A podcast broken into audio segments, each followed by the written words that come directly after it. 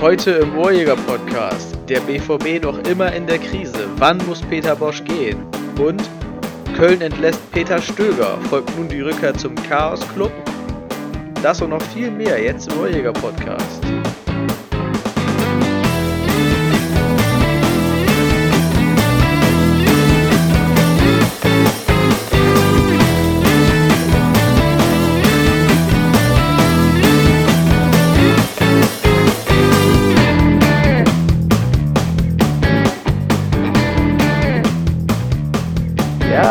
Herzlich willkommen zum Olga Podcast. Ein weiteres Bundesliga-Wochenende liegt hinter uns und will besprochen werden.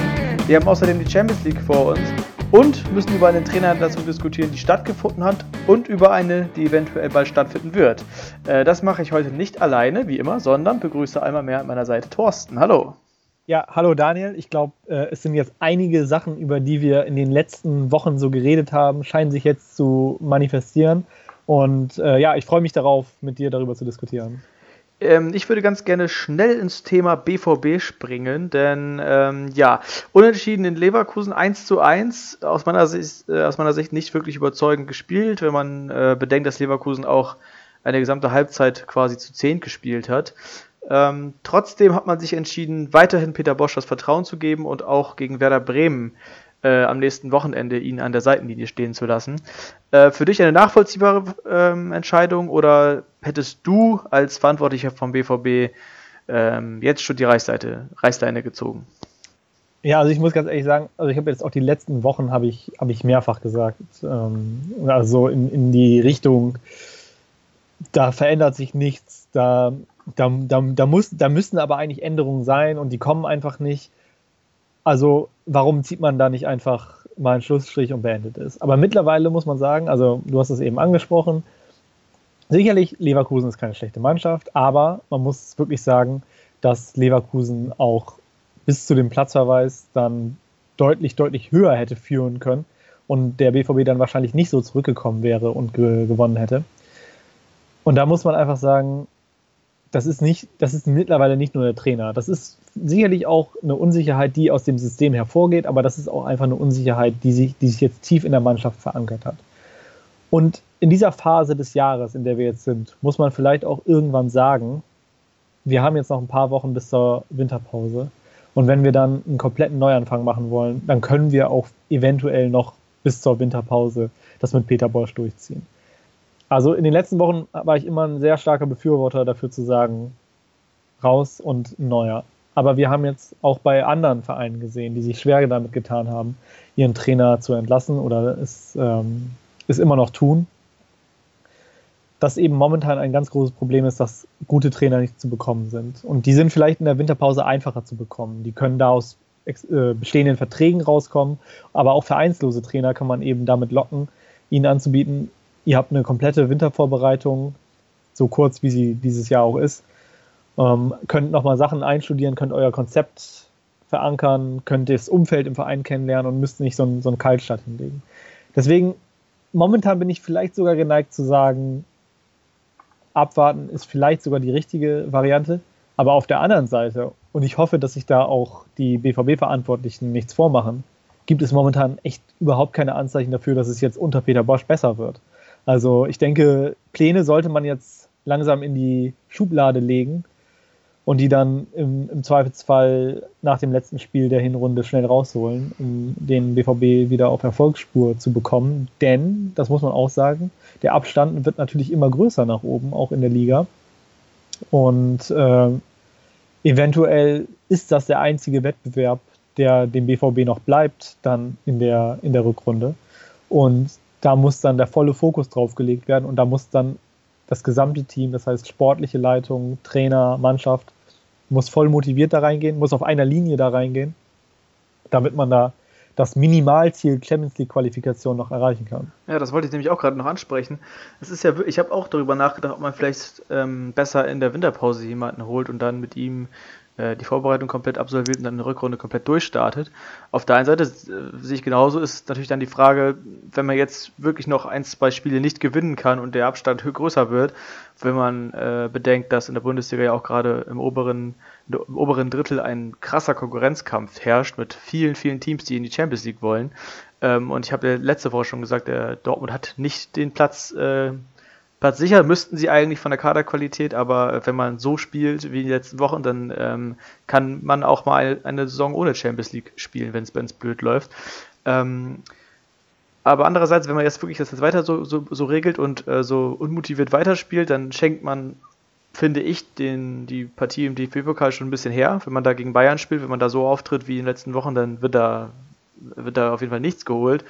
Und äh, es ist auch noch die, ein schweres Spiel zumindest. Jetzt, also die nächsten, nächsten beiden Wochen sind gegen Werder und gegen Mainz. Das ist auf jeden Fall machbar, auch mit einem äh, ja, BVB in der äh, in der Formkrise, sage ich jetzt mal, da sind die individuellen Fähigkeiten wahrscheinlich ausreichend, um die Spiele zu gewinnen, aber dann steht auch das Spiel gegen Hoffenheim vor der äh, Winterpause an ähm, was in meinen Augen dann auch ziemlich krass nach hinten losgehen kann und was ja auch gegen einen direkten Konkurrenten ist, wenn es um die Champions League Plätze geht. Und ganz zu schweigen von der, von der Partie gegen Real Madrid, die jetzt auch noch dazukommen, so, also ein bisschen, bisschen Reisestress. Man will ja irgendwie doch die Europa League erreichen, muss, glaube ich, rechnerisch dann auch in Madrid sogar mindestens einen Punkt holen, um das überhaupt zu schaffen, weil der direkte Vergleich gegen Apoel Nicosia ja verloren ging.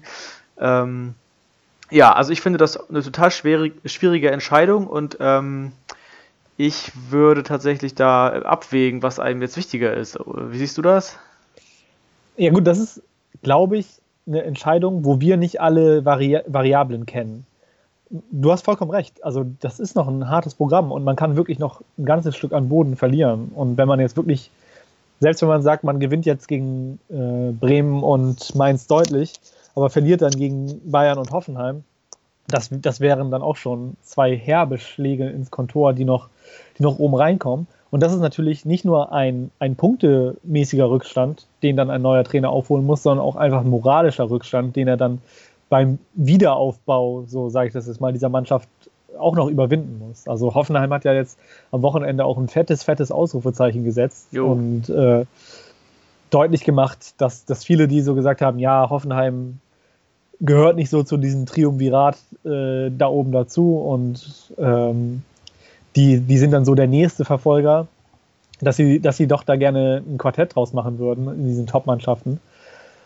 Und das ist sicherlich kein einfaches Spiel, auch, auch wenn man in voller Stärke, in voller physischer und psychischer Stärke antritt, aber in so einer Verfassung natürlich noch, noch mehr. Und dennoch muss ich sagen, dass wenn wir jetzt hören, was für Namen man als, auf die man als erstes kommen würde, Lucien Favre wurde diskutiert, ähm, Thomas Tuchel kann man nicht wiederholen, denke ich mal. Nee. Ähm, so, und dann hört man, letzte Woche wird der Name Armin Fehl diskutiert. Ich weiß nicht, ob er lanciert wurde, um vielleicht mal so ein bisschen das, äh, die, das Stimmungsbild abzutesten.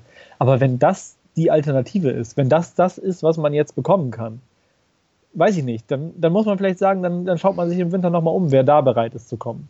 Ja, also Armin Fee war ja auch, glaube ich, so ein bisschen als Übergangslösung gedacht, so ähnlich wie Heinkes jetzt, dass man dann äh, Verhandlungszeit jetzt hat, dass Armin Fee nur bis zum Sommer bleibt und dass man dann jemanden holt. Man hat ja auch gelesen, dass äh, der BVB durchaus auch an der Verpflichtung von Julian Nagelsmann interessiert ist äh, und dass da hinter den Kulissen schon mal angefragt wurde, was natürlich auch äh, also ein größeres Kompliment, wenn das wirklich stimmt, kann man Julian Nagelsmann ja gar nicht machen, wenn er von FC, vom FC Bayern und vom Borussia Dortmund umworben wird und sich am Ende sogar entscheiden kann. Äh, also ähm, ist auch ein ziemlich interessantes Szenario, finde ich. Ja, also wenn ich Julian Nagelsmanns Berater wäre, dann würde ich mich im Sommer auf jeden Fall oder sagen wir jetzt mal im Frühling nicht zu weit vom Telefon wegbewegen. Äh, da, da werden einige Anrufe kommen. Aber ich sag mal so, natürlich ist das ein Konzept wie Jupp Heynckes, das ja auch schon ähnlich mit mit Ottmar Hitzfeld diskutiert wurde, was wir auch letzte Woche diskutiert haben. Mhm. Das ist ja auch ein charmantes Konzept, wenn man sieht, wie gut es jetzt bei den Bayern läuft. Aber man muss auch sagen, wenn man jetzt so Armin Fee und Jupp Heynckes nebeneinander hält, und damit möchte ich überhaupt nicht Armin Fees äh, Fähigkeiten als Fußballlehrer absprechen, weil das ist wirklich nicht so. Aber er hat natürlich auch wirklich jetzt in den letzten, an den, in den letzten Stationen, die er hatte, nicht nur nicht sportlichen Erfolg gehabt, sondern auch einfach so ein bisschen also diese, diese Willenskraft vermissen lassen, es wirklich bis zum Ende durchzuziehen. Etwas, was man jetzt zum Beispiel Peter Stöger beim, äh, beim FC vielleicht sogar als, als zu stark vorhanden vorgeworfen hat. Aber bei Armin Fee war das dann schon, schon nach den ersten Niederschlägen immer sehr häufig Resignation. Und ich glaube, das ist einfach nicht die richtige Einstellung jetzt für so einen Spitzenclub, der, der doch so weit hinter den Ansprüchen momentan zurückhinkt. Ja. Äh, was mir gerade einfällt, was, worüber auf jeden Fall nochmal kurz äh, eingehen müssen, äh, sind zwei Verletzungen, die jetzt auch noch dazu kommen. Einmal zum Gonzalo Castro, der zumindest die Hinrunde jetzt nicht mehr spielen kann mit einem Außenbandriss. Äh, und was vielleicht noch ein bisschen schwerer fällt, ist die Verletzung von, äh, von Philipp, der ne, aufgrund einer Knieverletzung mehrere Monate sogar ausfallen wird. Äh, eine, eine, genaue Diagnose steht da, glaube ich, noch nicht fest, aber auch ein extrem krasser Verlust.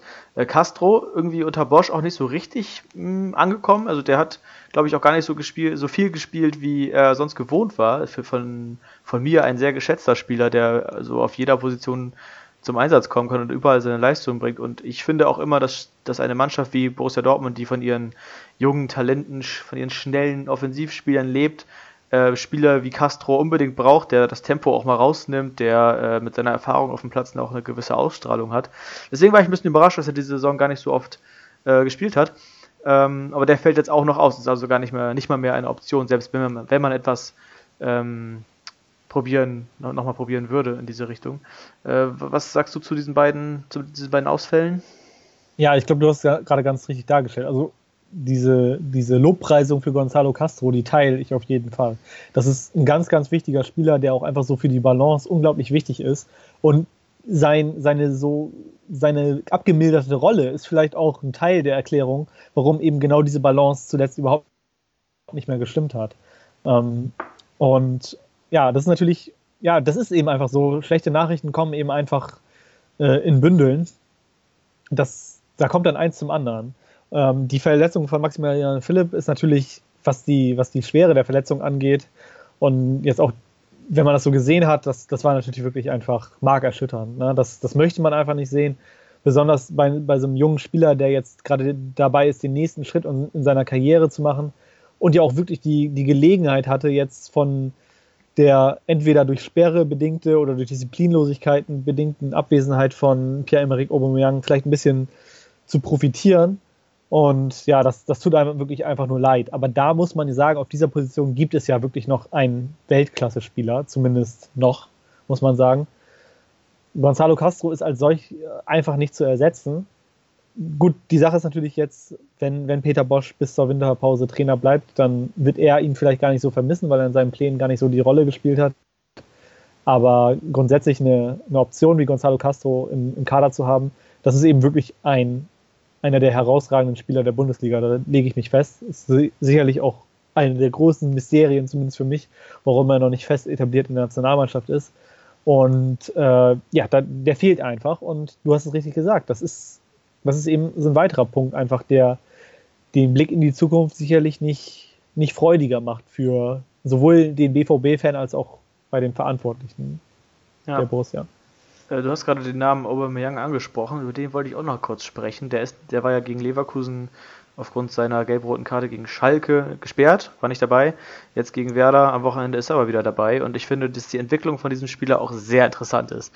Ähm, also, wenn man sich mal in die Lage von den BVB-Fans hineinversetzt oder was man auch so in den so sozialen Medien so gelesen hat, der wird ja wirklich jede, jedes halbe Jahr, jede Transferphase wird der mit irgendwelchen Vereinen in Verbindung gebracht und ja, lässt auch in Interviews immer wieder mal ähm, oder zeigt immer mal wieder, dass er da durchaus auch Interesse hätte, den Verein zu verlassen. Also mal, mal offensiver, mal etwas zurückhaltender, aber eigentlich merkt man schon, dass er das, dass er sich damit beschäftigt hinter den Kulissen.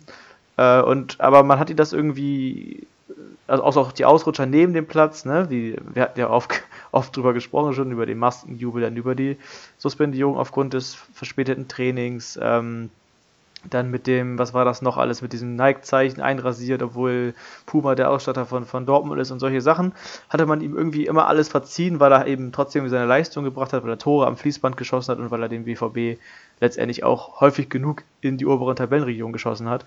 Ähm, das ist jetzt so ein bisschen ausgeblieben. Also er trifft nicht mehr so viel wie früher. Er scheint irgendwie mit den Gedanken auch woanders zu sein. Sieht zumindest auf dem Platz so aus. Ähm, ich glaube, dass die kommende Wintertransferperiode auch wieder also in seinem Kopf ein Wechsel stattfinden, also ein, ein äh, Wechselgedanken stattfinden werden. Ähm, zuletzt hatte man mal wieder gelesen, so Liverpool, ähm, Jürgen Klopp, äh, eine Zusammenarbeit, äh, was ich da wieder vorstellen kann, der AC Milan ist sowieso immer Thema.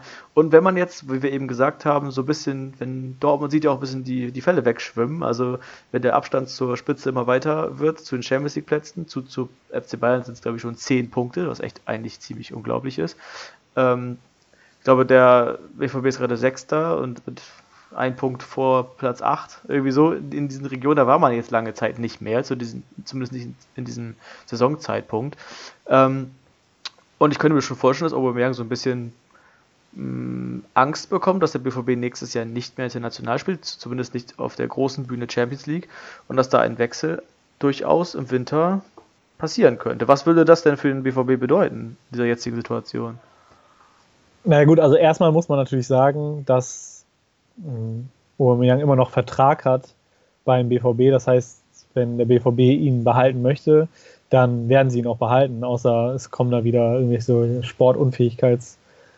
Äh, äh, vielleicht lässt er sich eine Entschuldigung von seiner Mutter schreiben. Das hat man ja auch äh, schon häufiger erlebt, jetzt leider in letzter Zeit ist es ein bisschen, also wenn wir das jetzt mal generell aufzäumen wollen. Also ich bin eigentlich jemand, der da immer etwas entspannter rangeht. So, also wenn ein Spieler Wechselgedanken hegt, dann, ob, ob, ob das jetzt aufgrund der sportlichen Situation ist oder einfach, weil er woanders viel mehr Geld verdienen könnte, dann finde ich, ist es grundsätzlich ein gutes Recht. Da muss er sich eben mit seinem derzeitigen Arbeitgeber absprechen, muss äh, Angebote einholen oder Angebote kommen auch so schon rein und dann muss man sich eben damit auseinandersetzen, wann einfach so eine Preisschwelle erreicht ist. Und in den allermeisten Fällen, finde ich, kann man dem Spieler da auch keinen Vorwurf machen solange bis zur Trennung eben alles sauber abläuft. Und ich glaube, die Tatsache, dass ein Pierre-Emerick Aubameyang, der jetzt wirklich ein ganz besonderer Spielertyp auch ist, was diese Mittelstürmerposition angeht. Also die gibt es auch international nicht so viel. Das ist kein, kein, kein bulliger Mittelstürmer, der ist aber feilschnell. Und diese Kombination aus, aus dieser Schnelligkeit, aber gleichzeitig auch dieser Treffsicherheit, die gibt es eben wirklich ganz, ganz selten. Und die macht die natürlich auch für die absoluten Top-Vereine interessant, wo man einfach sagen muss, das ist der BVB nicht. Ne? Und auch wenn das vielleicht für, vor ein paar Jahren war der Abstand vielleicht nochmal geringer, aber das muss man einfach sagen, das, das ist eine andere Welt nochmal. Auch natürlich gehaltstechnisch vollkommen klar, aber eben auch was, was so ähm, Vermarktungsverträge angeht, über, über die man ja häufig gar nicht so viel mitbekommt. Das sind nochmal andere Dimensionen. Deswegen, ich finde es legitim, dass sich ein Spieler, der jetzt 28 Jahre alt ist, also wirklich in diesem klassischen besten Fußballeralter, nochmal überlegt, wo kann ich auf der einen Seite meine finanziellen Träume erfüllen und wo kann ich vielleicht auch nochmal um die Champions League angreifen. So, das finde ich okay. Und man muss sagen, das hast du eben auch selber gesagt, bis jetzt diese, bis zu dieser Saison war war ihm da auch überhaupt nichts vorzuwerfen. Natürlich wird er sicherlich jede, jede Halbserie, jede Transferperiode das eine oder andere Angebot bekommen haben. Aber er hat eben geknipst, er hat geackert, er hat auch die wenigen Chancen, die er teilweise hatte, hat er reingemacht. So, ich finde jetzt, wenn man sich so die Gesamtsaisonbilanz bei ihm anguckt, also die auf, die, auf der Liga jetzt, ähm, da hat er in zwölf Spielen, glaube ich, elf Tore gemacht. Das ist ja nicht, das ist ja jetzt nicht verheerend. Ähm, aber man muss natürlich sagen, dass er diesen Abwärtstrend, der in der gesamten Mannschaft nachzuvollziehen ist, den kann man auch, bei ihm sehen. Dazu kommen natürlich noch dann diese Disziplinlosigkeiten. Also so. Und da muss man natürlich schon sagen, also ich will jetzt nicht sagen, er will damit seinen Wechsel forcieren, aber es ist natürlich trotzdem jedes Mal ein, Bärendienst, den er seiner Mannschaft äh, da äh, zumutet oder den er an ihr verübt. Und ja, da erwartet man einfach von so einem Spieler, der sehr, sich vielleicht auch selber im Schaufenster gerade sieht, dass er zum Beispiel auch seine Charakterstärke eben einfach anderen Mannschaften präsentiert, dass er, dass er deutlich macht, ich kann eine Mannschaft führen, auch in, in schlechten Zeiten und, und damit kann ich vielleicht auch ein, ein Asset einfach für eine andere Mannschaft sein. Das würde man sich einfach wünschen. Deswegen finde ich jetzt, also ich, erstmal muss ich sagen, ich, ich finde jetzt ein Winterwechsel wäre der schlechtmöglichste Zeitpunkt für den BVB. Das wäre, glaube ich, keine gute Idee. Aber wenn es jetzt so kommen sollte oder auch wenn es jetzt sportlich so gemischt weiterläuft bis zum Sommer und er dann wechseln sollte, finde ich, dass man schon verstehen kann, dass vielleicht der eine oder andere BVB-Fan sagt, na, das ist, äh, ist vielleicht nicht mehr ganz so die große Liebe, wie, wie das noch vor einem Jahr gewesen wäre. Das, das kann ich nachvollziehen. Also grundsätzlich ich bin niemand, der, der jetzt sagt, man muss Spieler auspfeifen, nur weil sie gewechselt sind. Ähm, solange alles andere sauber äh, abgelaufen ist. Denn man kriegt ja auch als Vereine, jetzt auch ein Fall von Pierre-Emerick Aubameyang, sicherlich nicht zu kleine Entschädigungen dafür. Aber man wünscht sich doch, dass bis zum äh, Ende alles sauber durchgezogen wird. Also mit elf Toren, da ist er wirklich noch so, so am Scheideweg. Wenn er jetzt wieder anfängt, sich reinzuhängen, wenn vielleicht auch ein neuer Trainer ähm, diese Motivation wieder wecken kann, dass das Feuer wieder wecken kann, dann, ähm, dann ist da sicherlich noch auch alles möglich in alle Richtungen. Aber ja, also momentan ist es eine schwierige Situation und ich glaube, man muss da jetzt auch die richtige Ansprache finden. Also wir kennen ihn jetzt beide nicht persönlich, die wenigsten können das von sich behaupten, aber momentan scheinen sich da die Fronten so ein bisschen zu verhärten und das wäre eigentlich für alle schade. Das möchte ich sagen. Also auch für die Liga wäre das einfach schade, wenn so ein, ja, ein Spieler, der doch über Jahre der Liga seinen Stempel aufgedrückt hat, einen so unrühmlichen Abgang bekommen würde. Ja, für die ganzen Vereine wäre das ja auch super schade, wenn sich wieder so ein Dembele-Desaster da anbahnen würde mit Trainingsstreik und, und, und Schlammschlacht. Ähm, das wollen wir mal nicht hoffen, dass das passiert. Ähm, um das nochmal eben kurz abzuschließen, dieses eine Gerücht, was ich eben sagte, war, ähm, kam glaube ich vom englischen Mirror, da, da, wird auch viel Mist geschrieben, aber da ging es eben spekulativ darum, dass ähm, Jürgen Klopp ähm, Daniel Sturridge ersetzen muss, der, weil er gerne mit zur WM möchte im kommenden Jahr, ähm, einen Wechsel nach äh, wohl zum AC Mailand, oder zumindest darüber nachdenkt, um da Spiel Spielpraxis zu bekommen, um dann eine Option für die Three Lions zu werden. Ähm, und dann würde halt ein Platz frei werden in, in Liverpool und da sollte halt Jürgen Klopp seine guten Kontakte nach Dortmund spielen lassen. Ob das jetzt wirklich stimmt oder nicht, ist aber dahingestellt. Auf jeden Fall war eine Summe von 60 Millionen Euro in diesem Bericht zu lesen und das war auch die Summe, die man in den letzten Monaten häufiger mal gehört hat äh, mit dem was der BVB so als Preisschild für Aubameyang ähm, angedacht hatte, wohl auch im letzten Sommer schon. Aber wie gesagt, alles spekulativ, alles ähm, nicht von irgendwelcher offiziellen Seite bestätigt. Äh, also ich wage mal zu behaupten, ja, wenn ich noch ein Wort dazu klar. sagen kann, dass äh, er deutlich mehr kosten wird als 60 Millionen. Mhm. Ja, warten wir mal ab. Also ich glaube auch nicht, dass er seinen Vertrag äh, in Dortmund ähm, erfüllen wird und von daher werden wir irgendwann eine Summe sehen, ähm, die für ihn bezahlt wird und da bin ich sehr gespannt, was das, was das am Ende sein wird. Ähm, ja, wir hatten eben über mögliche Alternativen für Peter Bosch gesprochen. Ich muss nochmal sagen, ich gehe nicht wirklich nicht davon aus, dass Peter Bosch noch sehr lange Trainer. Also wir, wir, diskutieren eigentlich jede Woche, wann ist es soweit und da sind wir ja nicht die einzigen, äh, das einzige mediale, äh, die, das einzige Medium quasi, das das, das, das, das, das macht. Ähm, also es ist wirklich, eigentlich ist nur der Zeitpunkt gerade äh, die Frage, wann, wann er gehen muss und ähm, wer dann für ihn kommt. Und äh, ja, der erste FC Köln hat diesen Entschluss bereits gefasst, hat ihn noch offiziell gemacht. Peter Stöger musste ähm, am Anfang der Woche gehen. Ähm, nach kämpferischer Leistung auf Schalke fand ich ein ziemlich mer merkwürdiger Zeitpunkt. Äh, Frage 1, was hältst du von dieser Entlassung? War sie überfällig? Kannst du den Zeitpunkt äh, ähnlich wenig verstehen wie ich? Also ich fand ja, dass da wirklich einige äh, Spiele besser gepasst hätten oder einige Leistungen äh, für eine Trennung besser gepasst hätten als diese. Und äh, Frage 2, ist Peter Stöger eventuell ein Kandidat für den BVB? Gut, ich äh, fange jetzt erstmal ganz von vorne an. Also, ja, du hast es eben selber gesagt. Wir reden seit, seit Wochen eigentlich so über die Entlassung von Trainern. Beim, den einen hat es jetzt erwischt. Also, ich möchte das auch mal klar sagen. Also, mir macht das keinen Spaß, über die Entlassung von Trainern zu diskutieren oder ich bin auch kein ehrlich gesagt kein großer Freund von Entlassungen von Trainern. Es ist nun mal einfach das, was, das sind einfach die Mechanismen, das ist das, was passiert. Und äh, das ist eigentlich, man weiß, dass es passiert, man weiß, dass das einfach diese Gesetzmäßigkeiten sind. Das heißt aber nicht, dass ich das richtig finde oder dass ich ähm, mich jetzt irgendwie freudig bestätigt fühle, wenn es dann passiert. So, du hast das Wort überfällig benutzt und jetzt in Verbindung mit diesen Mechanismen, das war, das war eben wirklich so, dass man gedacht hat, das kann doch nicht sein, dass ein Verein der letztes Jahr so eine, eine überragende Saison der Vereinsgeschichte gespielt hat, wo man wirklich ja wirklich das zugelassen hat, was man in Köln eigentlich immer vermeiden wollte, nämlich diese Erinnerung an diese alten, großartigen Zeiten, dass der so abstürzt. Also, das ist ja nun nicht nur eine schlechte Saison für Kölner Verhältnisse, sondern es ist eine, eine schlechte Saison in der gesamten Historie der Bundesliga, ja. die einfach ich will, ja, die kommt nicht so oft vor, sage ich jetzt mal ganz vorsichtig, um zu sagen, dass es sowas eigentlich, eigentlich nie gibt. Ne? Und da hat man sich natürlich gefragt, wie lange will man das noch durchziehen? Und am Anfang hat man natürlich so dass diese üblichen Prozesse.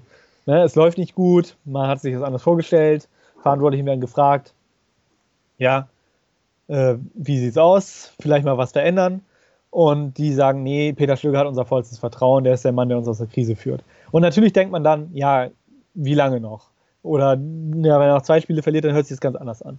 Und ich muss ganz ehrlich sagen, also ich weiß nicht, wie es dir da ging, aber jetzt so die letzten Wochen, da habe ich irgendwann gedacht, habe ich, hab ich so begonnen zu glauben, dass es vielleicht sogar ehrlich gemeint ist. Und äh, gedacht, naja, dann sind sie wohl bereit, mit Peter Stöger in die zweite Liga zu gehen. Irgendwie ja auch eine interessante Variante, also die auf jeden Fall auch den Respekt verdient. Man weiß jetzt nicht, ob das die richtige Entscheidung ist, weil es gibt nun mal so diesen Trainereffekt und offensichtlich lief da ja nun mal was falsch.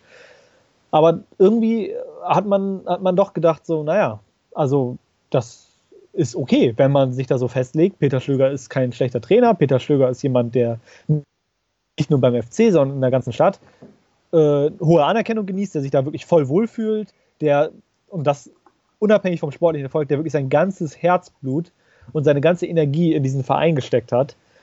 Und, und das hat man ihm ja auch wirklich einfach angesehen. Und dann finde ich, hätte man das, hätte man das auch rechtfertigen können, zu sagen, ähm, wir, wir vertrauen ihm und zur Not wird er uns eben wieder in die erste Liga führen. Zum Beispiel, wie man das in Freiburg eben auch macht, ne? mit äh, Christian Streich, an dem man einfach festhält und äh, der manchmal, manchmal qualifiziert er sich für die Europa League, manchmal steigt er ab und äh, alles ist gut. Ja. Niemand, niemand wirft ihm irgendwas vor. Also es kann ja funktionieren. So. Und dann kamen eben diese Geschichten, dass man ja auch vor dem Spiel schon gehört hat. Ja, Stefan Rutenberg, der, äh, der Nachfolger werden will oder werden soll, der hat sich schon von, von seiner Mannschaft verabschiedet. Und da, das hat man eben ja schon vor dem Spiel gehört. Und äh, da hat man eben wirklich gedacht, so, mein Gott, äh, dann muss man eben fast schon auf eine Niederlage hoffen, um, um diese, diesen Wechsel rechtfertigen zu können. Ja, wollte ich gerade sagen, was wäre denn passiert, wenn die jetzt da auf Schalke 4-0 gewonnen hätten und, genau, vorher, also, und vorher schon bekannt gegeben wurde, dass das sein letztes Spiel ist?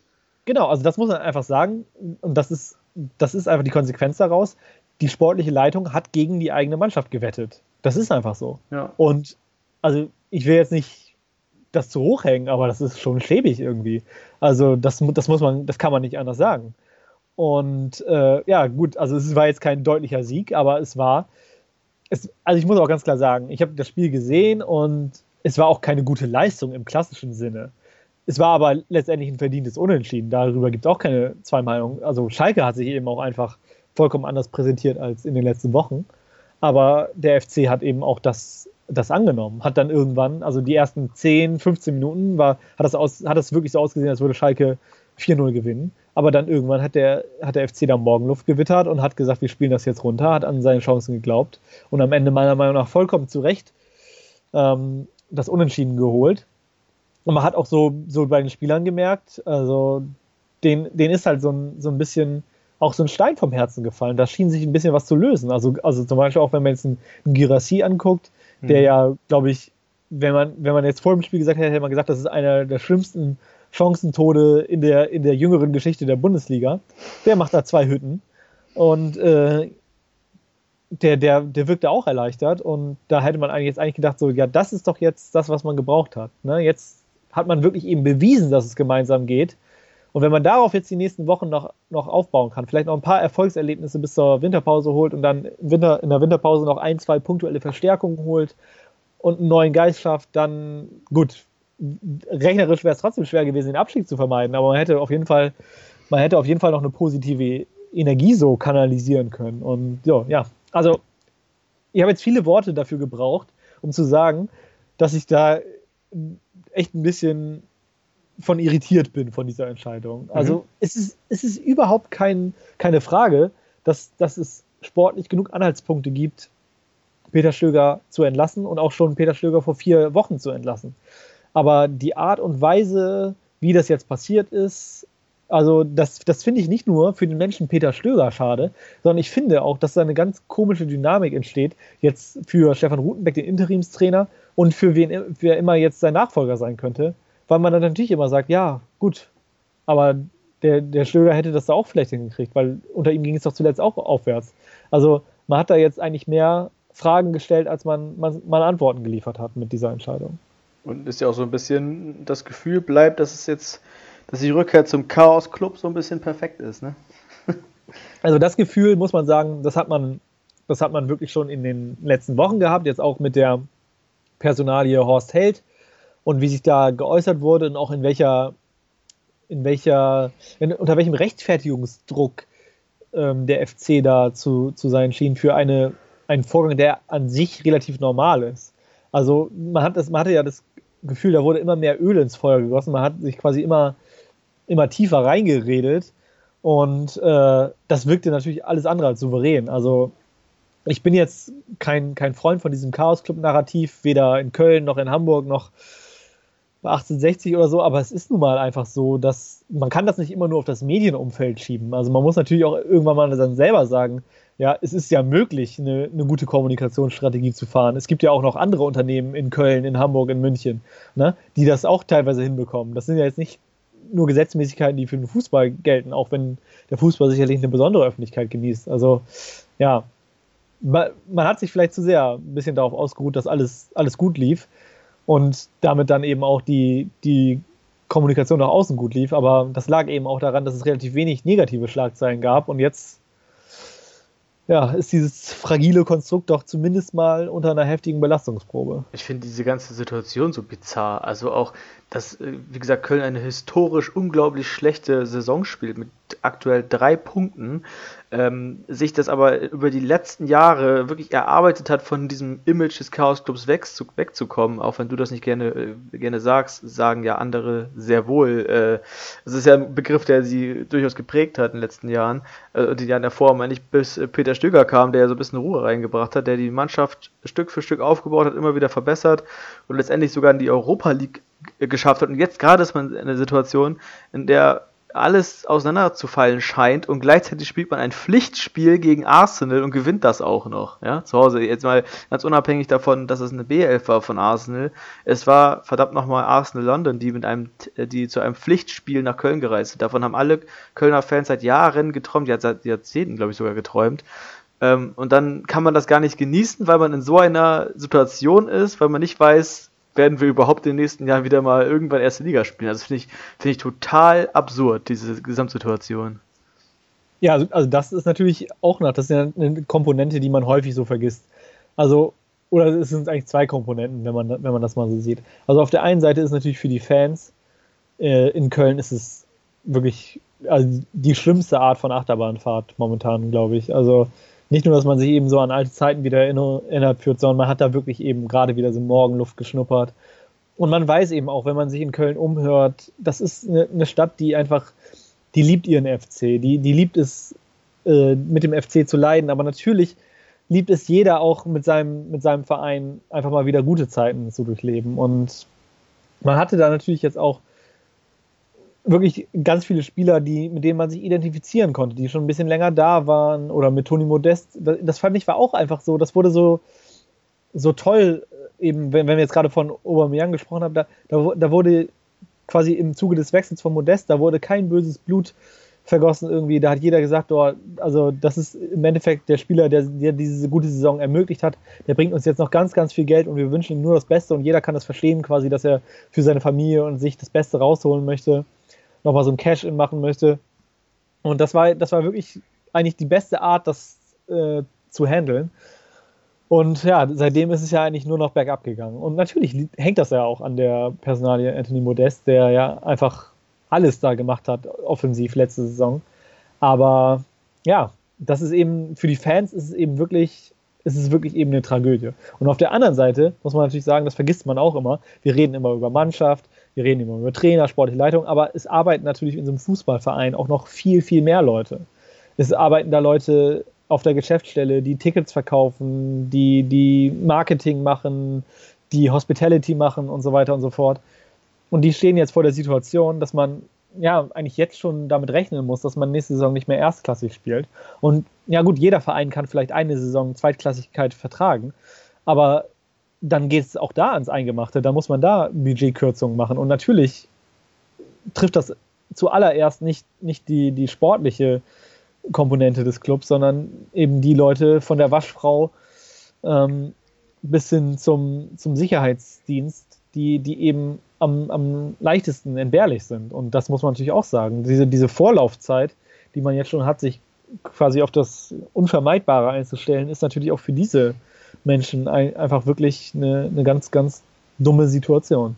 Ja, und Köln hat ja auch absolut keine Garantie, nächstes Jahr wiederzukommen. Wenn ich mir den Kader angucke, was da für Spieler rumlaufen, äh, die dann beim Abstieg auf jeden Fall weg sind, wie ein Jonas Hector, wie ein Timo Horn, wie ein Cordoba, wie ein Maro, äh, Claudio Pizarro sowieso. Also das sind alles Namen, die dann wechseln und dann ist der SFC Köln letztendlich auch nur ähm, einer von vielen in der sehr gut besetzten zweiten Liga, wo sehr viele Traditionsvereine äh, mittlerweile stecken, bleib, äh, stecken geblieben sind.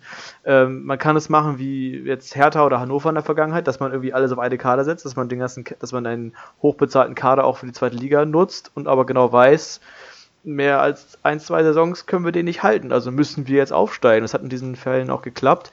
Ähm, das heißt aber nicht, dass das immer klappt. Und da läuft man immer so die Gefahr, so das, der nächste äh, erste FC Kaiserslautern zu werden oder der nächste VfL Bochum oder äh, die Liste lässt sich endlos fortsetzen. Ähm, und dann ist man wirklich irgendwann über Jahre aus dem Erstligageschäft einfach raus. Das will ich jetzt, also wie gesagt, der erste FC Köln ist noch nicht abgestiegen. Ähm, er hat drei Punkte, es sieht verdammt schlecht aus. Rechnerisch ist aber immer noch alles möglich. Wir haben ja schon vieles erlebt in der Bundesliga. Ähm, wenn man da wirklich krass investiert, äh, und da einiges verändert in der Winterpause, will ich das gar nicht ausschließen, dass da vielleicht die Relegation erreicht werden kann. Ähm, ich glaube es aber trotzdem nicht. Ähm, und ich will auch nicht schwarz machen, dass der FC Köln nie wieder in die erste Liga kommt. Trotzdem ist das natürlich ein Szenario, was durchaus möglich ist. Äh, und was die ganze Situation, wie ich sie eben beschrieben habe, halt noch absurder macht, wenn man Arsenal London zu Hause hat und gleichzeitig um die Existenz des gesamten Vereins zittern muss. Das ist schon ist schon, ist schon eine absurde Situation. Ich will aber auf die eine Frage noch zurückkommen, die ich vorhin gestellt habe, nämlich ob Peter Stöger deiner Meinung nach ein Kandidat für Borussia Dortmund ist. Denn mehrere österreichische Medien hatten im Sommer bereits berichtet, dass sich äh, Borussia Dortmund mit Peter Stöger ich glaube auf Mallorca, warum auch immer, äh, getroffen hat, um zu verhandeln, um zu, um zu sprechen, ob, ob sich das vorstellen kann. Und ich glaube, also ich denke mal, dass er auch dieses Mal, jetzt wo er wieder Free Agent ist, und Borussia Dortmund eventuell bald einen Trainer braucht, ähm, ein Ansprechpartner sein könnte. Könntest du dir das vorstellen, dass wir Peter Stöger schneller in der Bundesliga wiedersehen, als wir vielleicht denken? Also ich möchte kurz nochmal auf einen Trainer für den FC eingehen und möchte da eine, ein, eine Aussage tätigen, jetzt, ja. an der ich, der ich auch persönlich gemessen werden möchte. Und das ist, wenn Felix Magath, der jetzt ja auch frei geworden ist, ja. den FC übernimmt, und mit ihm den Klassenerhalt schafft, dann ist er der größte Trainer aller Zeiten. da gibt es keine Diskussion. So, und jetzt gehe ich gerne auf deine Frage ein, die ja. ich äh, leider vergessen hatte ähm, ja, im gut. Zuge meines Rants.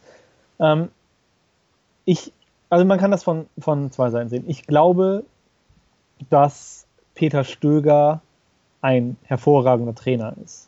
Das ist die erste Komponente. So. Ich glaube, dass aber Peter Stöger ein, ein Trainer ist, der für eine gewisse Art von Fußball steht, die, die, die schwer mit den Idealen von Borussia Dortmund ähm, zu verbinden ist. Also man muss natürlich sagen, wenn man sagt, defensive Stabilität ist das Problem des BVB momentan, dann ist Peter Stöger der Mann dafür. Das ist vollkommen klar. Aber auf der anderen Seite ist, glaube ich, äh, letztendlich auch nicht die, die defensive Stabilität die, die Hauptpriorität in, in der Spielphilosophie des BVB. So, das ist erstmal so meine Überlegung zu, zu den grundlegenden ähm, Themen rund um Peter Stöger BVB. So, jetzt muss man natürlich die aktuelle Situation betrachten. Also wenn man im Sommer Peter Stöger als attraktive Variante für eine Nachfolge von Thomas Tuchel betrachtet hat, dann glaube ich, kann man sagen, kann man nachvollziehen. Ne? Also das war ein Trainer, der, der nicht nur aus einer, äh, aus einer guten Mannschaft, sage ich jetzt mal, ein sehr gutes Ergebnis rausgeholt hat, sondern der eben, was, was man auch sagen muss, äh, was für den BVB eben in, interessant ist, so einfach so diese Leidenschaft im Umfeld geweckt hat, einer Stadt, die, die ja letztendlich vom Medienmarkt noch viel größer ist als der BVB und von der Fanszene sicherlich einen ähnlichen, eine ähnliche Leidenschaft äh, mitbringt. So, also dass man, dass der BVB sagen wir, im Sommer auf, auf Peter Stöger geguckt hat, das ist vollkommen klar. Nun muss man auch sagen, dass ähm, Peter Stöger sicherlich momentan eine ganz, ganz schwere Zeit hinter sich hat, emotional sicherlich sehr, sehr ausgelaugt ist. Und ich glaube, wenn er dann auf eine Mannschaft trifft, der es mindestens genauso schlecht geht, naja, will ich jetzt nicht sagen, ich will, aber der, der es auch sehr, sehr schlecht geht emotional, dann ist das, glaube ich, keine Mischung, wo man jetzt auf Anhieb sagen würde, oh, das klingt aber nach sofortigem Erfolg. Wenn man jetzt aber auch, auch Peter Stöger persönlich anguckt und seine Zukunft im Trainergeschäft, dann, dann hoffe ich für ihn, dass er sich wirklich die Zeit nimmt, A, die Akkus wieder aufzuladen, die bei ihm wirklich, also im tiefroten Bereich zu sein schienen auch. Also wenn man ihn in den ja. Interviews gesehen hat, in der, einfach so in der Interaktion auf dem Platz, im Coaching auch, äh, das war ja schon jetzt auch am, am äh, spätestens am Samstag hatte das ja schon so ein bisschen was von Geigenhumor. Und ich glaube, das ist dann wirklich die, die absolut letzte Stufe der Verzweiflung. Das ist ja auch vollkommen nachvollziehbar. Also ich glaube, man, man macht sich häufig gar keine Vorstellung, wie anstrengend das Trainergeschäft ist, weil das ist wirklich ein Job 24-7, weil du, du kannst nicht abschalten, gerade in solchen Situationen. Du findest keine Ruhe, du, du kriegst keinen Schlaf mehr. Und ähm, also das ist einfach, das, das, das, da braucht man einfach eine Pause um, um wieder fit zu werden. Das machen ja mittlerweile auch viele Trainer so, dass sie so ein Sabbatjahr nehmen. Das ist, glaube ich, ein wirklich guter Ratgeber. Und man muss natürlich auch einfach reflektieren, woran hat es jetzt gelegen. Ähm, was, was waren diese Meilensteine, wo, wo, sich, wo sich Sachen verändert haben? Und ähm, mit wem kann ich mich vielleicht auch austauschen? Wo kann ich mir noch vielleicht ein paar neue Inputs holen, dass ich das einfach in Zukunft besser machen kann? Das ist, glaube ich, ganz, ganz wichtig. Ich glaube, ist es, ist es nie so, dass man sagen kann, bei einem, bei einem Trainer, der äh, drei Jahre Erfolg hatte und im vierten Jahr keinen Erfolg mehr hatte, dass das ein schlechter Trainer ist. Aber trotzdem kann man vielleicht, oder was heißt vielleicht, auf jeden Fall kann man aus so einer Situation natürlich noch was mitnehmen, um da einfach draus zu wachsen. Aber das kann man nicht, wenn man sich direkt wieder in das nächste Abenteuer stürzt. Vor allen Dingen, wenn man, wenn man da auch auf eine Situation trifft, die jetzt nicht die besten Vorzeichen haben oder auf jeden Fall keine einfache Situation wird. Ja, äh, wo wir gerade bei Trainer sind, ist halt irgendwie so die Trainersendung, aber es muss halt, ist halt sehr ein aktuelles Thema.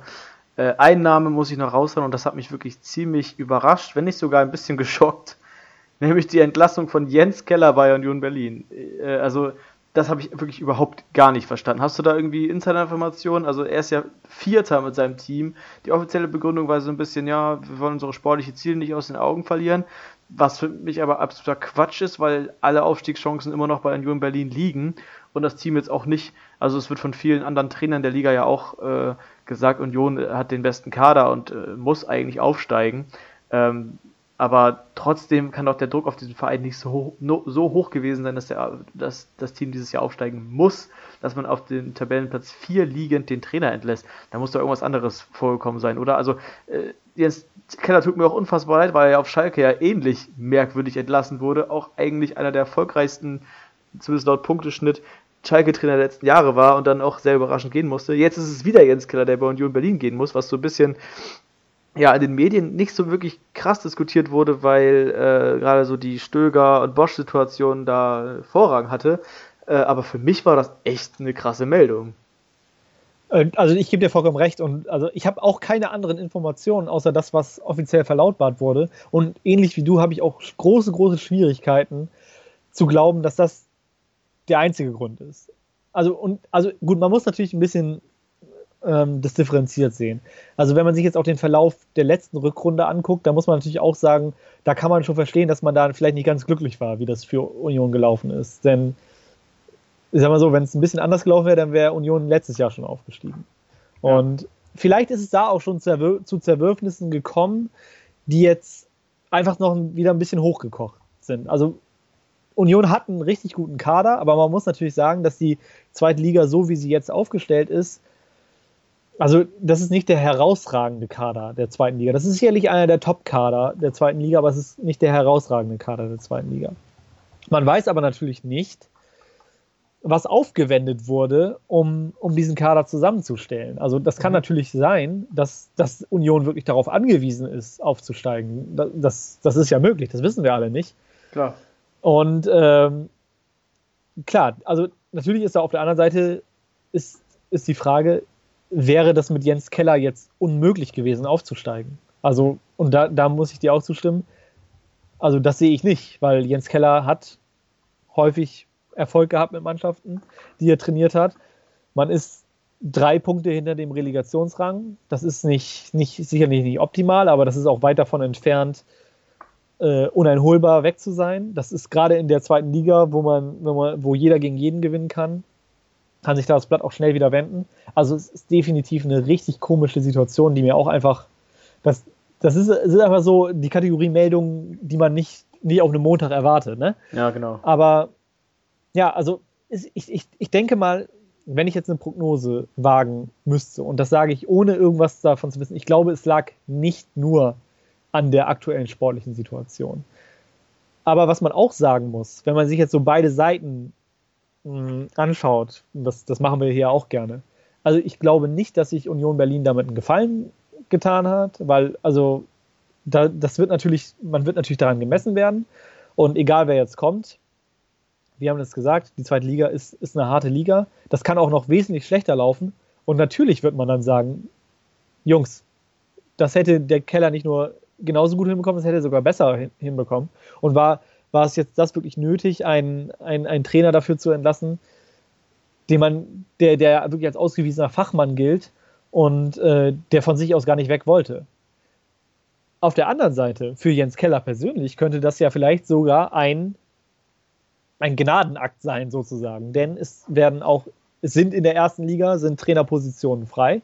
Es werden auch noch weitere frei werden. Und ich glaube auch, dass Jens Keller da immer in der Verlosung sein wird, weil er natürlich nicht nur als Trainer bei einem Club wie Schalke, sondern eben auch als, als Spieler schon Erfahrungen auf höchstem Niveau gesammelt hat und einfach auch diese, diese Erfahrung mit dem, mit dem Profibereich mitbringt. Und auf der anderen Seite eben wirklich diese diese Meriten hat, die immer so sagen, ja, der, der ist eigentlich viel besser, als er gesehen wird. Und das ist ja auch letztendlich ein ganz interessanter Ruf, der, der ihm, glaube ich, sogar, in dieser Situation helfen wird. Und ich könnte mir vorstellen, dass Jens Keller am Ende äh, vielleicht doch eher lachend auf diese Situation schauen wird und, und vielleicht äh, ab Winter oder, oder zumindest nächste Saison Erstligatrainer sein wird. Und ich könnte mir vorstellen, dass Jens Keller wesentlich eher in der ersten Liga ankommt als Union Berlin. Okay. Ja, also es ist wahnsinnig viel los, es ist total viel in Bewegung gerade und wir werden das natürlich weiter beobachten. Wir sind leider am Ende der Sendung schon wieder angelangt. Ich habe einige Themen, die, äh, über die ich noch sprechen möchte. Das machen wir dann nächste Woche. Zum Beispiel auch über die Auslosung der WM-Gruppen, die stattgefunden hat. Darüber müssen wir auf jeden Fall sprechen. Aber da können wir auch noch einige, äh, also viel in der Winterpause drüber reden, ähm, wenn die Bundesliga so ein bisschen äh, zur Ruhe kommt. Und nächste Woche auch noch die Auslosung der Champions League Achtelfinale. Diese Woche die letzten Gruppenspiele. Ähm, Finde ich auch ein sehr interessantes Thema. Ich möchte auf jeden Fall nächste Woche von dir wissen, wen du eigentlich so ähm, im Favoritenkreis auf den Titel siehst und äh, wie du die Chancen siehst auf ein weiteres Triple von Jupp Heynckes. Das alles nächste Woche. Äh, ich bedanke mich bei dir und freue mich auf ein baldiges Wiederhören. Bis dann, ciao. Ja, da freue ich mich auch drauf. Äh, vielen Dank fürs Zuhören, Zuhören erstmal. Ja, es, du hast eben gesagt, es ist eine wahnsinnig ereignisreiche Zeit. Es sind nicht nur viele Nachrichten, die so reinkommen, nicht nur viele Entscheidungen, die anstehen, sondern eben auch in diesem Dezember wahnsinnig viele Spiele. Da können wir ganz viel besprechen. Es geht Schlag auf Schlag, aber wir lassen nicht nach. Wir bleiben dran. Ähm, auf Wiederhören.